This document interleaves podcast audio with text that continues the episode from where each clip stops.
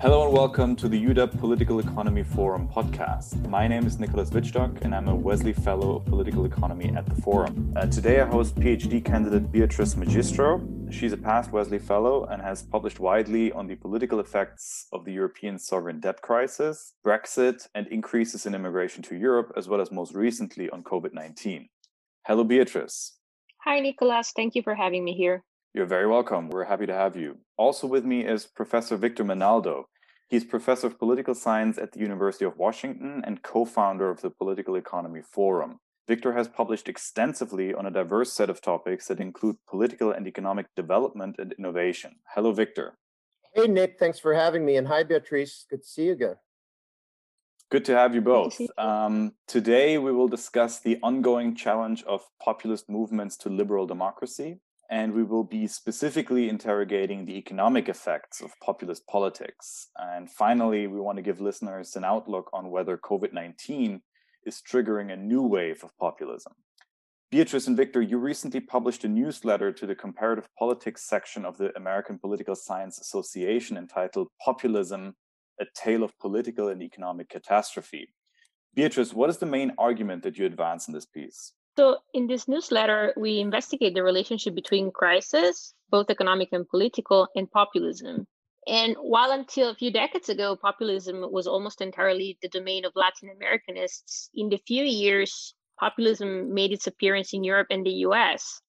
And so, what we argue is that regardless of the different forms of populism, so both right wing and left wing, in the end, the economic policies that, that um, populists pursue tend to converge on a single model, which is based on protectionism, crony capitalism, rent seeking, even though they have different in groups and out groups that we will be talking about um, shortly. So while they claim to benefit, while populists claim to benefit a certain group of insiders, be it natives in right wing populism or the poor, if we think about the more inclusive types of populism of Latin America, for instance, these policies actually all end up hurting the majority of citizens while only benefiting the small group of elites who are shielded from the negative effects through clientelism or other sorts of favors.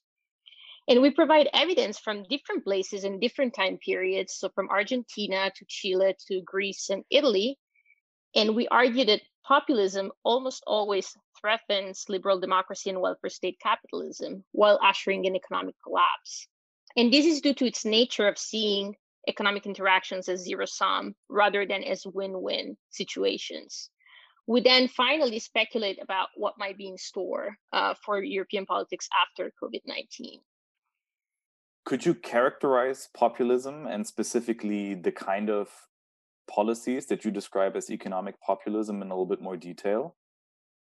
Sure. Um, so what we mean by populism is is roughly the idea that institutions behind liberal democracy and welfare state capitalism and, and the experts behind them who help them function should be ignored in favor of the will of the people. And so we use this ideational definition that sees on the one side the pure people and on the other side the corrupt elites. And the pure people are usually represented by a charismatic leader in this definition, I would say that the opposite of this definition is pluralism and the diversity of different interests represented in a liberal democracy and the idea of compromise. And some current examples of this type of populism that I just defined could be Venezuela or Turkey, um, Hungary or Poland, or the US under President Trump. So, roughly, this is how we define populism. But how about economic populism seen as zero sum thinking, which I just talked about earlier.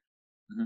So I think one of the key ideas that we have in this newsletter, in this article, is that populists do not see economic interactions as win-win situations, is, as it is the traditional economic perspective, but instead they are obs- obsessed with the zero-sum thinking and win-lose situations, right? So where you have an in group that is losing and an out group that is gaining at their expense. So you can think about immigration, right? And the way that it's is often portrayed by by right wing populism, in which for every every immigrant that you get steals a job from a native, and trade is seen in a very similar way.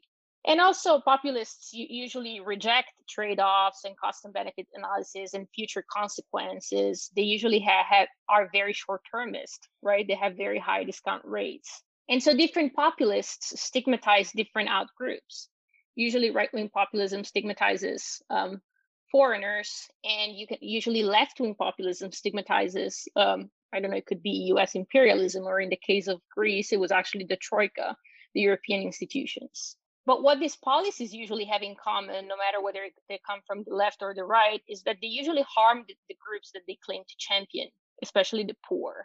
And so, what are usually these policies in general? What are these populist policies, these economic policies that they pursue? So, usually, uh, these policies are aimed at attaining quick results based on distortions in the economy and redistribution so they're often characterized by expropriation of wealth from, from the rich, from corporations, from banks. And they're usually characterized by trade protectionism and by picking winners and losers, right?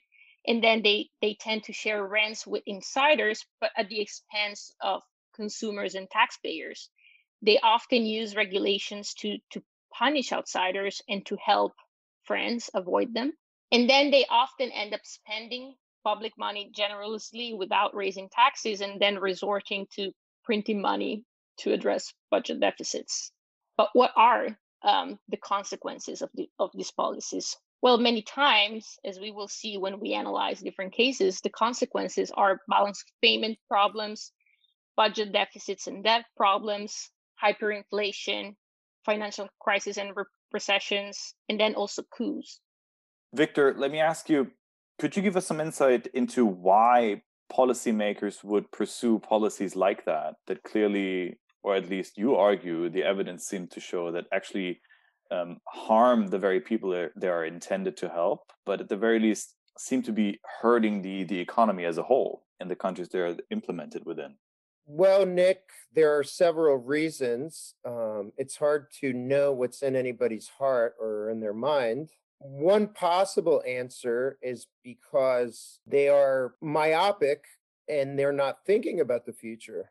And so they are thinking about short term benefits or quick results. And so, therefore, because they discount the future heavily, they do things that distort the economy or that have costs that are borne by themselves or others further down the road these policies might not necessarily be not thought through carefully. Uh, they might actually be explicitly geared towards distorting the economy despite adverse effects in order to generate profits and revenues that can be shared with insiders, with uh, folks that are part of that uh, political uh, group that includes incumbents and business interests and some citizens. But those are two ways of thinking about it. One is thoughtlessness or impatience, and another is a very deliberate mechanism by which you generate the type of uh, money you need to stay in power and to benefit your allies. And, and they're not mutually exclusive either. Beatrice intimated the first type might feed into the second type when she discussed the zero sum aspect of populism, and she might speak a little bit more about that. You can take what Beatrice said about zero sum interactions and think about what's happening to the mechanics of businesses, of banks, of markets when those policies are adopted zero sum policies and policies that steeply discount the adverse consequences that she mentioned. What exactly is happening under the hood? And what's happening usually is that populists are picking winners and losers, but uh, they're intending to benefit winners. And they're doing that by, let's say, imposing tariffs on trade, on imports. And the reason you would do that on imports is to benefit inefficient producers in your country, domestic producers, that could not compete internationally, that could not compete with the imports coming in and are let alone export uh, any surplus to international markets, but for the import tariffs. Uh, because their cost structures uh, are much more expensive. And so that's a way to pick a winner. You pick a winner by sheltering them.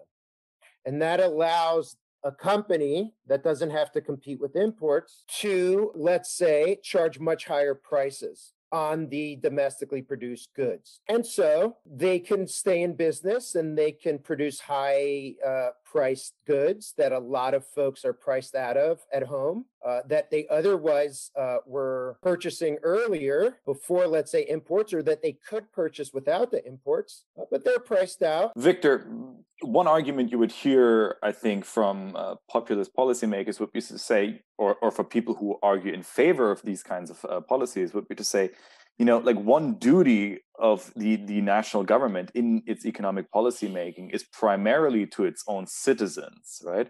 So say dollars that are being um, generated by manufacturers from foreign countries when they do trade say within the us that's not quite the same thing as um, the same money being generated by a domestic firm right? So that somehow justifies trade policy to be biased in a in a way that you described earlier that would benefit domestic producers over foreign producers. What's the problem with that?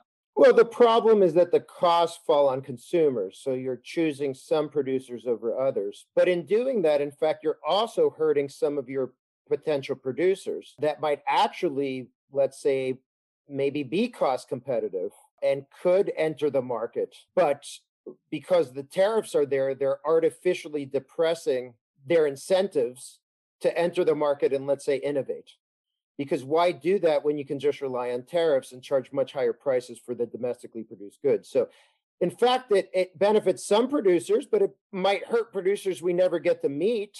And it definitely hurts consumers because, as I said before, many are priced out of the market and they uh, will not buy the domestically uh, produced goods at a steeper price.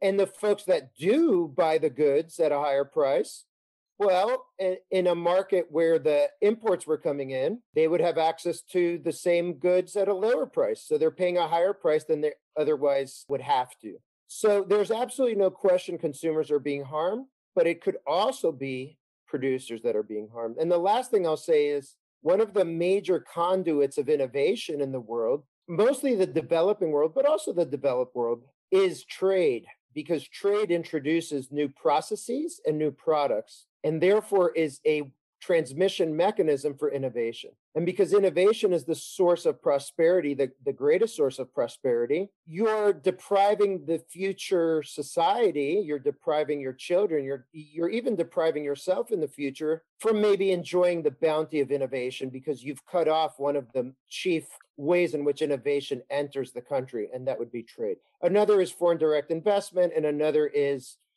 through uh, foreigners being able to gain property rights over their ideas, let's say, by getting a patent protected and respected, let's say. But trade is incredibly important on its own in terms of introducing new ways of doing things. The Chinese economy, for example, was famous in the 80s and 90s of being the beneficiary of technology transfer from Western countries because it was open to trade. Uh, and a lot of companies decided to move to China and produce in China to be able to exploit their lower costs so they could trade with the rest of the world at a comparative advantage. But by doing that, they were introduced, uh, the Chinese were, and Chinese uh, producers that were in the supply chains of some of these multinationals, and Chinese workers, and a whole host of other uh, uh, players in the Chinese uh, economy were introduced to that new technology. And so those are the losers, and therefore, what you said doesn't make much sense if you want to benefit, let's say, consumers today. If you want to be- benefit consumers tomorrow, if you want to benefit wage laborers whose um, wage is a function of their productivity and therefore technology and innovation if you want to benefit producers that might not necessarily exist. Let me ask one question. Is there also a political motivation to the idea of creating import barriers, for example, to favor certain producers on the side of the policymaker? What I'm really asking is aren't you making people economically dependent on remaining on your uh, good side? as the policymaker if you're shielding them from imports? Absolutely. There are several reasons to do that. You create someone that's beholden to you, as you just mentioned. So the producers rely on the tariffs rather than an educated workforce or technology or just a lower cost structure. Another benefit is that you can generate profits through sheltering some of these domestic producers from the competition of imports. And when you do something like that, the profits might also flow to the politicians. Mm-hmm. Uh, you're constraining supply uh, and raising price and, and generating what are called rents uh, above your costs. Uh, and those are profits. And therefore, politicians like that, you can kick some of the profits back to them. And another thing is that you might be able to generate government revenues more easily. Mm-hmm. Uh, and the reason for that is that it's easier to tax monopoly profits than it is to tax, let's say, firms, uh, many firms operating in a decentralized fashion. Or if you have a vertically integrated firm that has a monopoly, it's much easier to tax a vertically integrated firm, perhaps, uh, in some of these political systems we'll discuss, than it is vertically disintegrated supply chain where you've got to tax several different companies up and down the supply chain. So imagine a monopoly with vertical monopoly and distribution monopoly. So up the supply chain, down to the supply chain, you tax one firm. And if it's a monopoly, you're taxing its profits. And the final reason is that you can probably protect wage laborers in the industry that is enjoying tariffs. And by doing that, you're able to create a coalition of uh, wage laborers, uh, perhaps unionized, perhaps not, that are able to command pretty high uh, wages. And so, therefore, they're pretty pleased as well there might be a situation in which um, this kind of sheltering from imports creates diffuse hardship within the economy. Yeah. But some pockets of, of industrial sectors that actually do really well, and yes. certain workers that are rewarded very handsomely within this regime. So for for those, obviously, this uh, the system is working great, right? So maybe uh, look, looking at aggregates or, or, or averages rather, um, distorts the fact that this economy is actually working quite well for for, for key key actors within this uh, political system. Right, but then we'd have to return what Beatrice said about the consequences of populism. Right. If we're going to state that, we have to think about the macroeconomic consequences and who gets hurt uh, in terms of the whole society. Now, I mentioned some microeconomic consequences, and I could do more of that, but let's just quickly go to the macroeconomic consequences. And Beatrice mentioned several balance of payments problems, budget deficits and debt problems, hyperinflation, financial crises and recessions. All of these eventually hit the economy pretty hard because these are unsustainable policies. And so, therefore, even if it's working in the short run, over the long run, it doesn't work.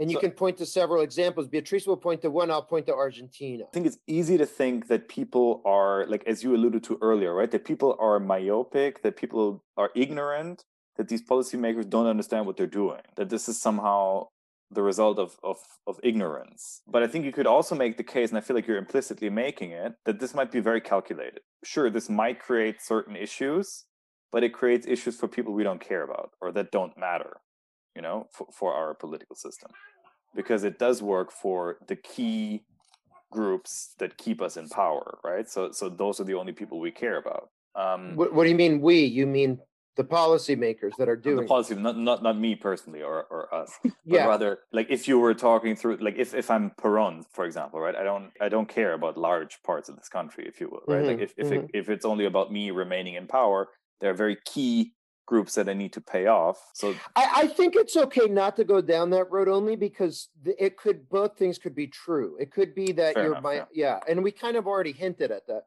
I mean, that could get into Beatrice's research. In fact, like why do like if citizens support this, then it isn't necessarily because of my rent ski, uh, rent seeking uh, racket, or it could be both it's mm-hmm. citizens driving it and and politicians who are like let's exploit the citizens how gullible they are and generate rents say well they keep pursuing policies that do not lead to economic growth because if they grew the pie then they would have to share it more widely or like this would create more losers maybe including themselves so it could be extremely rational for whoever is in power to pursue these welfare reducing policies and then it could be that the citizens don't know about them could be that they are misled into believing that they are good policies or for some reason maybe they are part of the winner group and, and they are supporting them because it's making them better off. Trade protectionism is one policy but how would something like a price control on specific goods that might be especially um, demanded by the the common citizen or the common people or uh, the pure people that populists purport to represent, how could uh, a policy like that possibly hurt them in the way that Beatrice um, argued earlier. I'll let Beatrice speak to price floors, and I will speak to price ceilings. When you set an artificially low price on something, let's call this, I don't know, bread, or we could call it housing if we think about rent control. When you do something like that, what happens with an upward sloping supply curve, that means that the marginal cost is increasing as a function of quantity. Can you say that again for listeners? Uh, an upward sloping supply curve means that the marginal costs faced by firms or faced by anyone producing units increases as a function of a greater amount of units produced. Okay. If we're mm-hmm. talking about homes, for each additional home, the, the cost of the next home is more than the cost of the previous home, let's say. Right. For someone producing homes and selling homes, let's say, for people to live in, right? When that is the case, and, and a lot of markets behave this way with upward sloping supply curves, uh, with increasing marginal cost as a function of increasing units. When this happens, if you set an artificially low price on something, you're going to ration the quantity of that thing. And the reason is because many of the producers that were in the market beforehand are priced out. The producers have costs that are now above the new price, which is a price imposed by the government, a price control. For example, rent control would be to we have a maximum price on on on rent that people pay to live somewhere.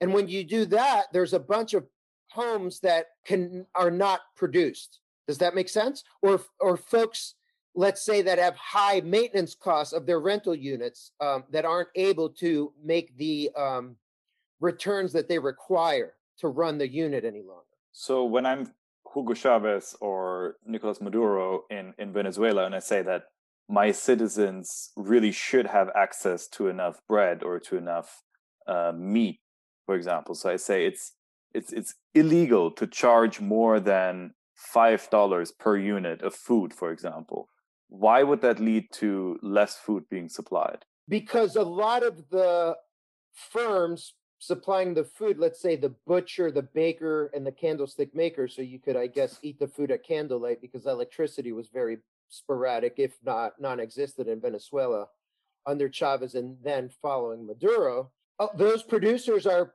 priced out in that their costs are too high. And their costs are too high because the price is artificially low. It's below their costs. So they can't make up a return that allows them to keep producing. Does that make sense, Nick? Completely. Yes.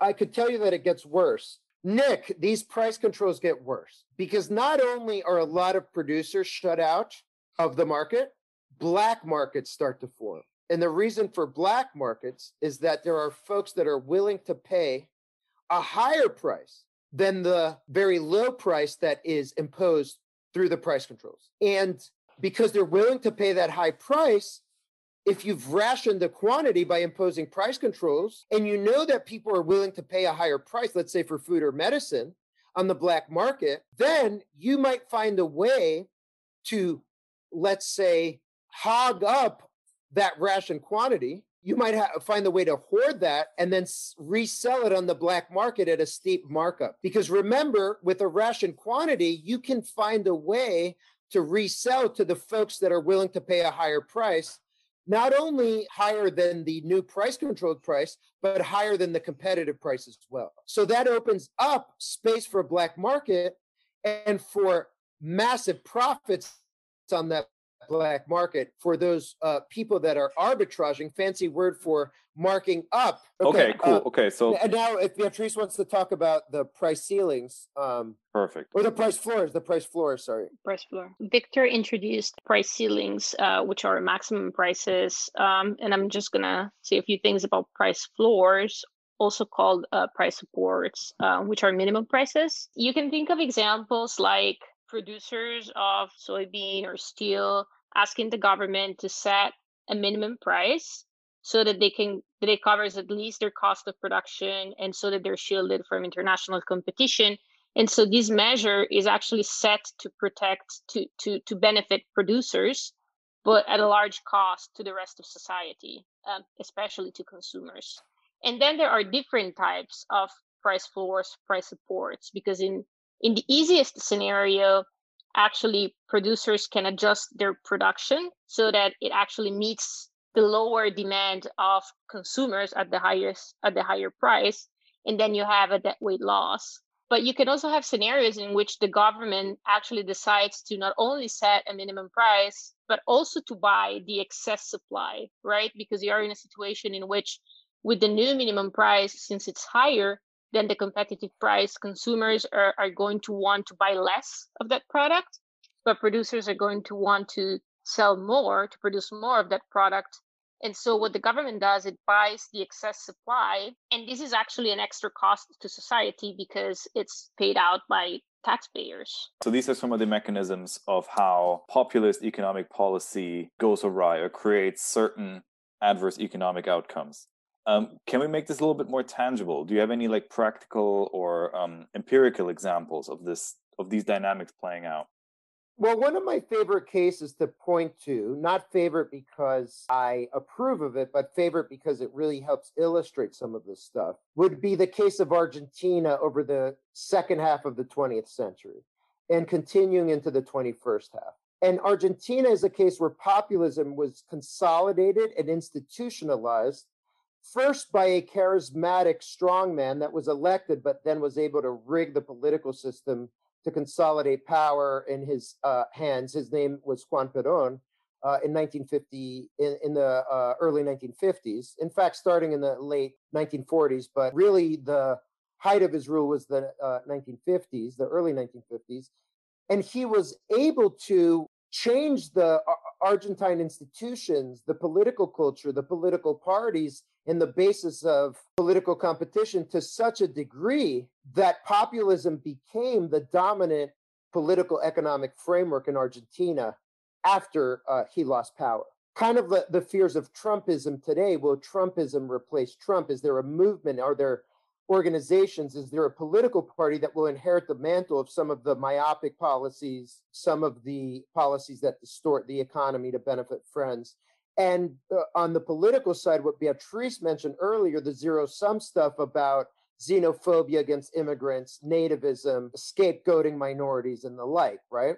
But uh, just when it comes to the economy, we can think about Juan Perón uh, really setting the stage for that in Argentina. So he rose to power, as I said, during the 40s and 50s and gutted democratic institutions. And he was able to put together an urban coalition that included domestic industrialists and unionized workers, focused on the formal sector and focused on manufacturing. Uh, most of them in import competing uh, sectors of the domestic economy. Argentina is a country that, since its founding, was really based on let's say staple agriculture, commodity cash crops. Soy is the big one now, but wheat would be another one um, from the past and that still endures. Or before that, and and what continues is cattle exports. That this was a new coalition. Uh, uh, it, the country was becoming more urban, and so it made some political sense to do this. And uh, there was a real hunger in urban areas for higher wages. So this makes total sense. Who doesn't want higher wages?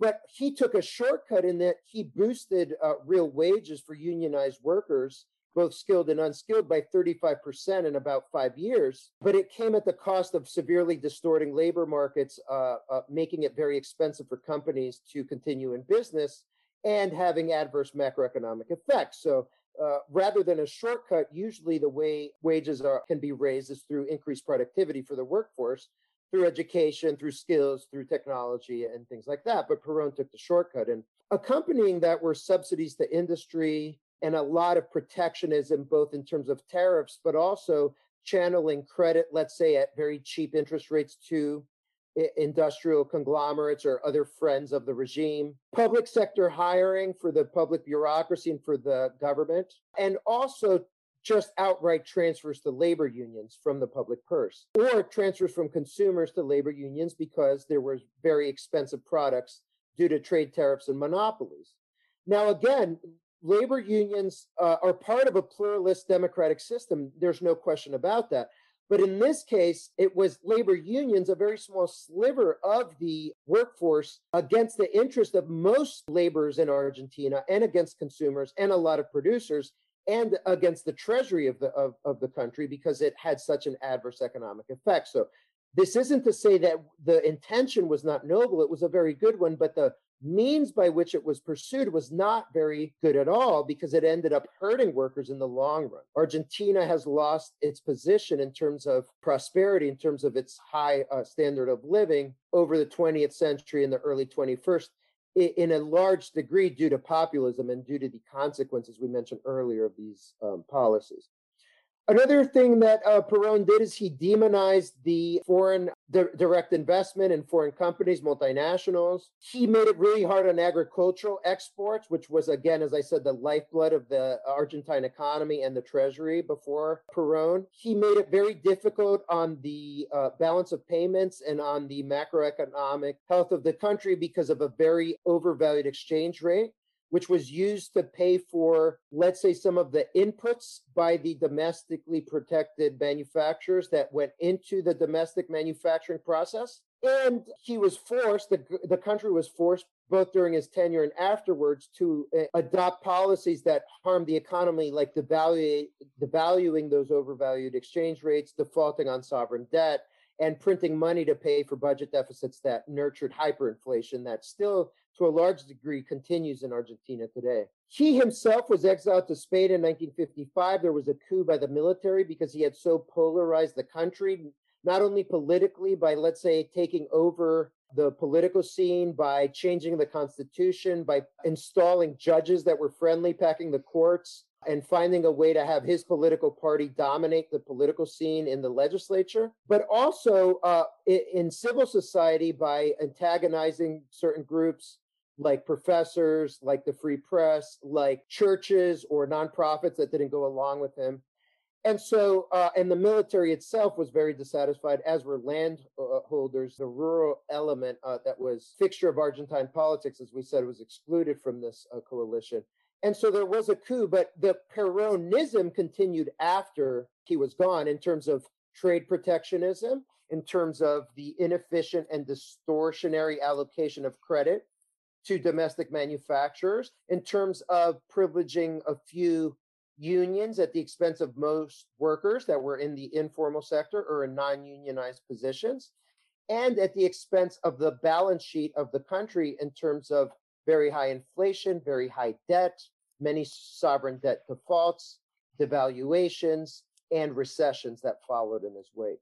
Argentina is the maybe one of the archetypical examples of populism and sort of adverse effects of uh, populist policies. But as you said earlier, Beatrice, populism was for a long time associated with Latin American studies. But as you said, populism has become a much more global phenomenon in, say, the last 10, 15 years. What exactly has been the cause of that? We also discuss in our article basically the new wave of populism, specifically in Europe. And we identify two crises as the main causes of this new wave.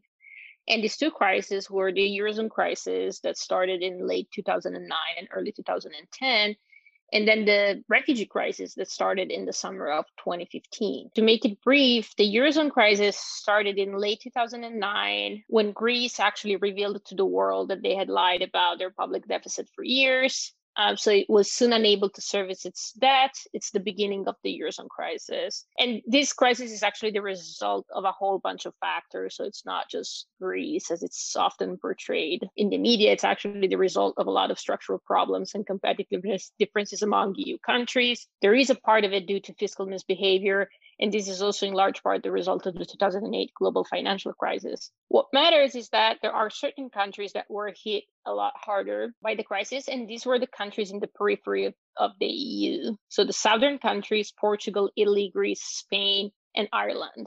I'm not going to get into the reasons why they were hit harder. I mean, there were major micro, macroeconomic divergences between the North and the South. And these were amplified when the southern countries joined the Eurozone. But only the Greek crisis was actually a true sovereign debt crisis. And in part, Italy. Actually, the others started out as private debt crisis when the government saved the banks. And then they became public debt crisis. But what these all these different cases had in common was actually the solutions to the crisis. So what happened was that in 2010, Greece, Portugal, and Ireland entered bailouts from the so called Troika, which was the European Commission, the International Monetary Fund, and the European Central Bank that gave them aid based on conditional on austerity measures and structural reforms. And while these three countries entered formal bailouts from the Troika, Spain and Italy were subject to a more implicit type of, of conditionality from the European Central Bank that basically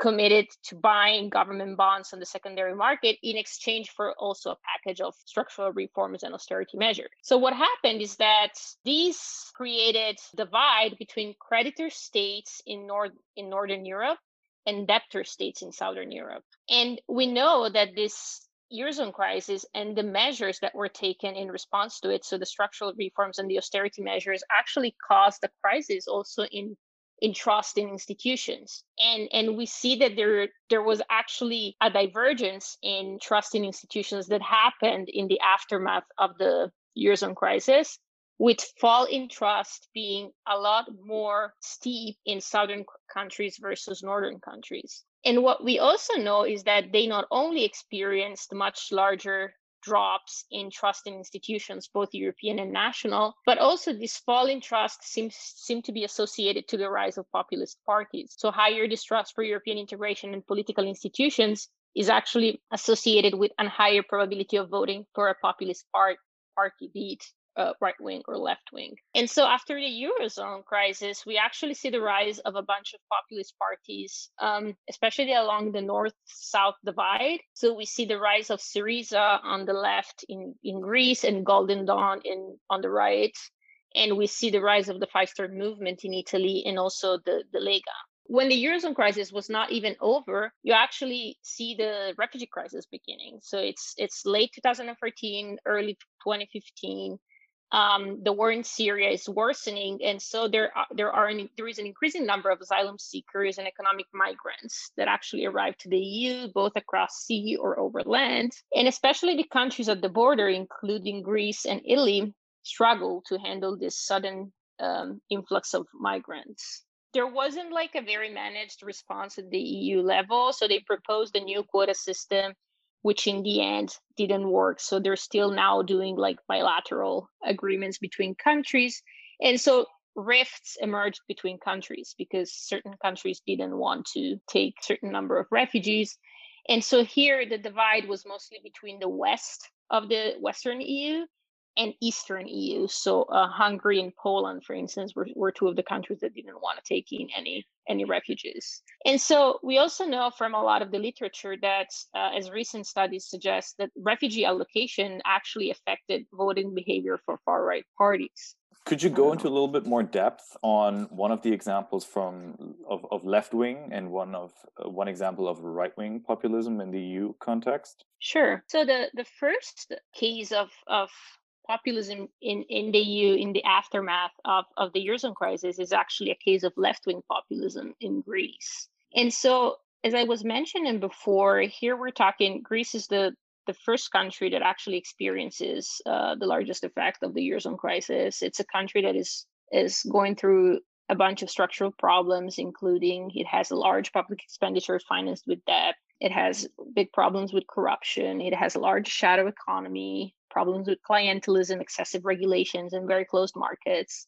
And then in 2009, we find out that its budget deficits actually exceeds 15% of GDP, way above the 3% that is required by EU law. So suddenly financial markets start to reassessing sovereign credit risks and they start doubting Greece's ability to pay back its debt. And so in 2010 and 2012, Greece enters bailouts from the Troika conditional on passing austerity measures and structural reforms. And in 2015, when they vote on elections, the Greek people are actually quite mad and angry and disillusioned about the economic situation in their country. So they actually elect an outsider. They elect um, Alexis Tsipras from the far left Syriza party on an anti-austerity platform. So his program is actually to keep uh, Greece in the euro, but to basically leave behind austerity policies. And he has plans to nationalize banks, to stop privatizations, to increase public jobs,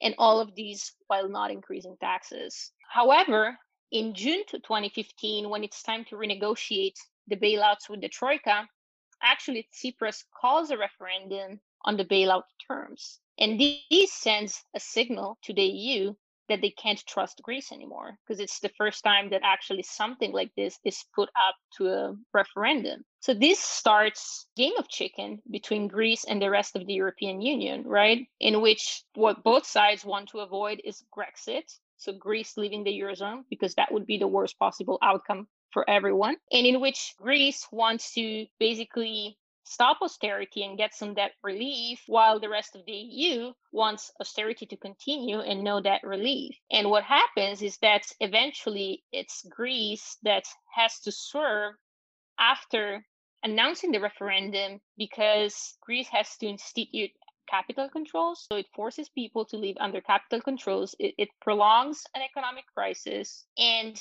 what happens is that also the surplus that the country had accumulated in the first two trimesters of the year of 2015 are by now gone. So Tsipras suddenly realizes that if he leaves the eurozone, he's also going to have to implement um, harsh austerity. So he understands he has no options but um, to renegotiate the deal with the troika. And what he negotiates is actually a worse outcome than the one he called the referendum over. Um, and so the eventual result is actually still austerity and no debt relief at all. And he pays the price of, of, of making Greeks live under capital controls, of prolonging the economic crisis, and of not getting the deal that he promised he would get. In fact, Greece ends its populist experiment in May 2019 when he loses the elections to Mitsotakis, uh, the New Democracy's center right leader. And this is the end of Greece's populist chapter. On the other hand, I'm also going to talk a little bit about an example of right-wing populism in the EU, and that's and that's the case of Italy. So for the case of Italy, actually, its encounter with populism didn't really happen after the eurozone crisis because Italy, I think, had the earliest experiment with populism um, before the eurozone crisis, which which was Silvio Berlusconi, who was in power from 1994 to 2011, on and off. Uh, he was actually uh, appointed prime minister three times in, in that period. And he was popular for claiming to be the authentic voice of ordinary Italians that were struggling with high taxes and bureaucracy. And he promised that he would bring his talents as his business skills to run in the nation. But what happened in those years is that after joining the euro in, in, in 2000, um, low interest rates on, on government debt actually reduced the pressure on Italy for badly needed structural reforms to adapt to the challenges of, of globalization and of population aging. And what happened is that in this period, actually, the Berlusconi government's um, years were characterized by reform inertia, in which they didn't pass any of these reforms. And so this left Italy very vulnerable to external shocks. And then the Eurozone crisis came. And in 2011, there was a fall of sovereign debt credibility for Italy as its debt was reaching 130% of GDP. Growth prospects were very low, and and they were at a policy stalemate in which Berlusconi was not really acting and was not passing the policies that the international financial markets and the ECB were were requiring. So eventually, under the pressure of both financial markets and the EU, Berlusconi uh, resigned, and Mario Monti was appointed as as head of the technocratic government. What happens then is that the technocratic government passes a bunch of austerity measures that save Italy from entering a formal agreement with the Troika, so with the IMF and the EU. And then what happens after is interesting because actually, initially in 2013, when Italians go back to the ballot box, they don't elect, they don't vote for populist parties, uh, or at least not for a majority. And actually, it's the result is there is no majority, but the two mainstream parties, the center right and the center left, are able to form a grand coalition and which is led by the Democratic Party, which is for its the majority of its of the time led by Matteo Renzi. Um, so we don't actually go back to populism after a technocratic government, as many would have expected, even though we see the rise at this time of the Five Star Movement. And it's actually in 2018 when people are dissatisfied of both like all the austerity years during the technocratic government but also by, by the inability of the Democratic Party to really uh, start to, you know, put Italy back back on track after the, the economic crisis. It's actually in 2018 that they vote in large majorities for uh, populist parties, and we see the rise of the Five Star Movement for the first time in government. She's like the most emblematic example of populism. Like they define themselves as populist, like they're proudly populist. And then the Lega, who makes a resurgence, resurgence and, and, and gets much higher percentages of the vote than they ever got before. And they actually form a coalition government based on a populist agenda with proposals aiming to reintroduce early retirement, which they did, deport migrants, institute a guaranteed minimum income that they did, while at the same time, while, while doing all of these passing tax tax cuts, in particular a flat tax, and all of these while being Eurosceptic, um, both of them. Eventually, this doesn't end well because Salvini calls for early elections.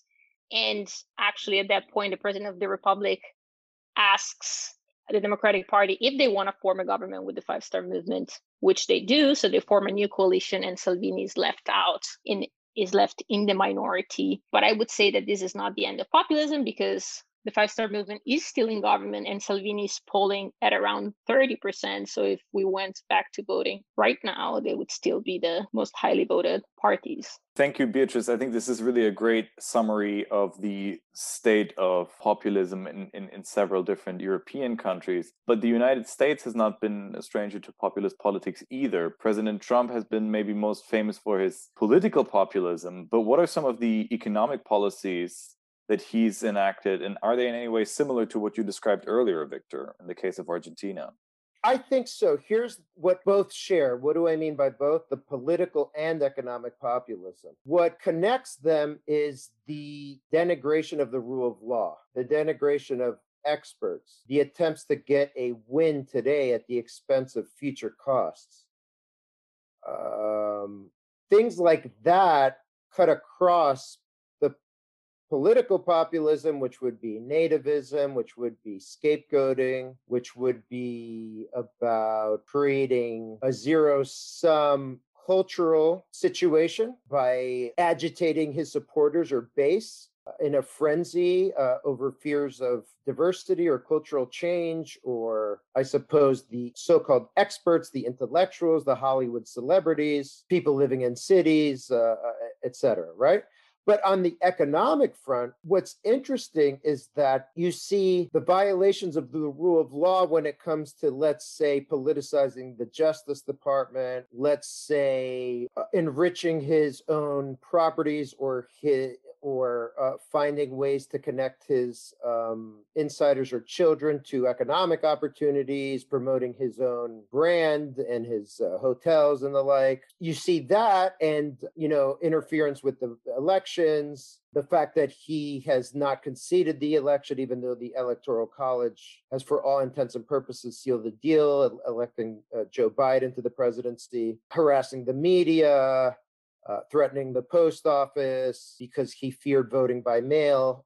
Uh, we could go on and on. You know, there are others that are far better uh, experts at um, the violations of the rule of law on the political side and the institutional and legal side. But if you think about the economic side, and you go beyond the fact that Trump has benefited his own properties and his family and his brand and just basic corruption or nepotism, there's what I would like to call the corruption of crony capitalism, and that borrows from the economic populist playbook. Some examples include the fact that in 2017 seems like ancient history, he Jawbone Carrier, this is a maker of like heaters and uh, air conditioning units um, to keep an inefficient plant open in Indianapolis uh, to save jobs, supposedly, uh, even though the jobs were gone anyway. And um, it wasn't really going to save all that many jobs. And in fact, the plant just uh, was no longer viable, could no longer compete, right?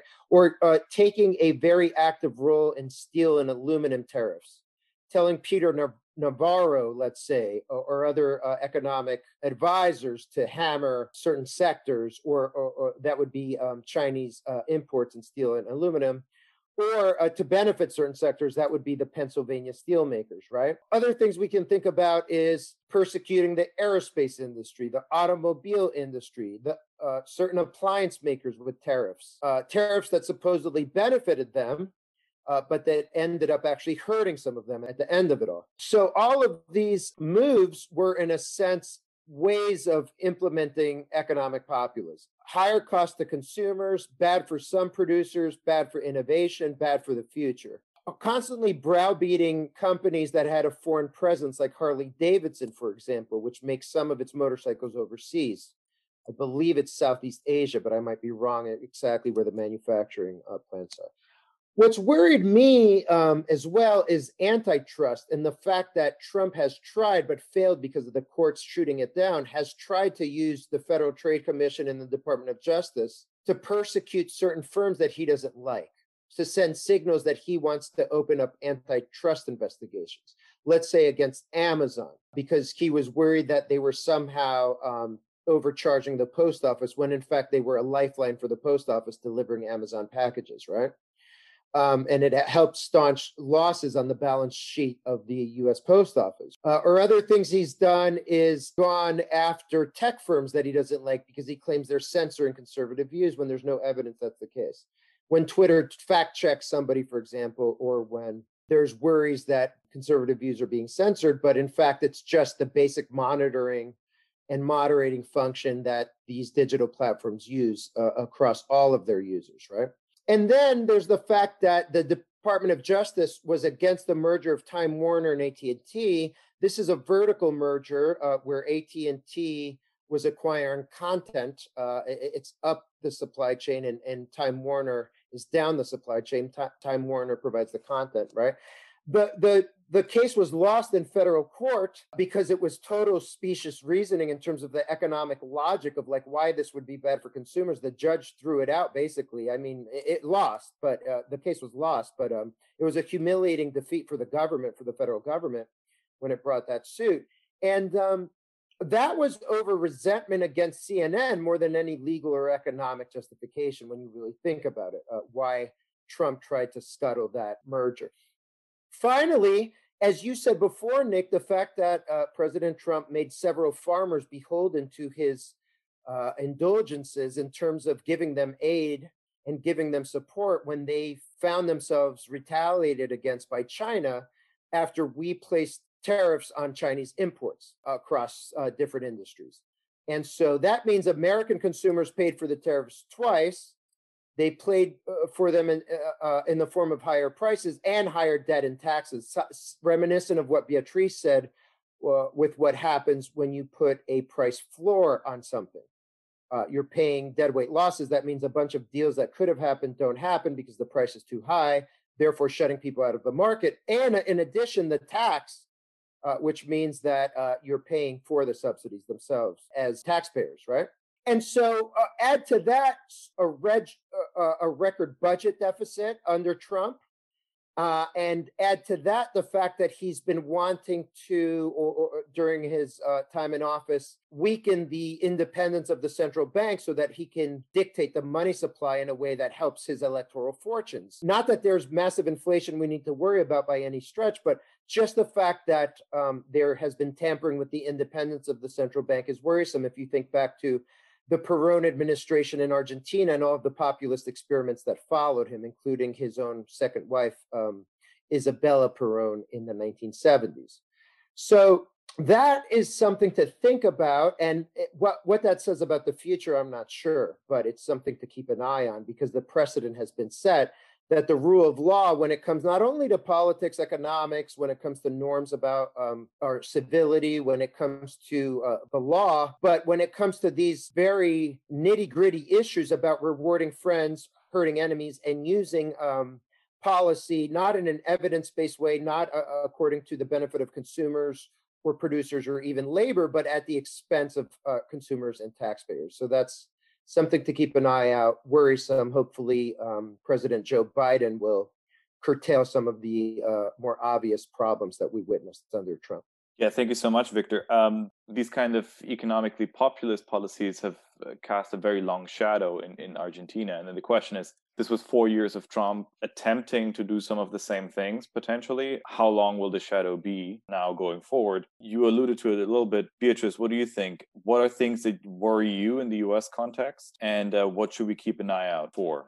I mean, one of the concerning things is that probably like even though Trump has lost the election, uh, and even though we will have a Biden presidency for the next four years, Trump is probably not going to disappear. He still got 47% of the vote, mm-hmm. um, which means that there are still a lot of people that are going to favor those types of policies. But I think the big puzzle is going to be what type of policies uh, President Biden is going to pursue. If he's going to go for like more moderate and centrist types of policy, which then could trigger a reaction um, from the far left. Um, right. We're going to have to see. Or he could instead pursue more progressive, more radical left policies, in which case we could see a backlash from the right um, and potentially from the center. So I think like this is really an open question, and it's really going to depend on what uh, Biden, what type of presidency he's going to have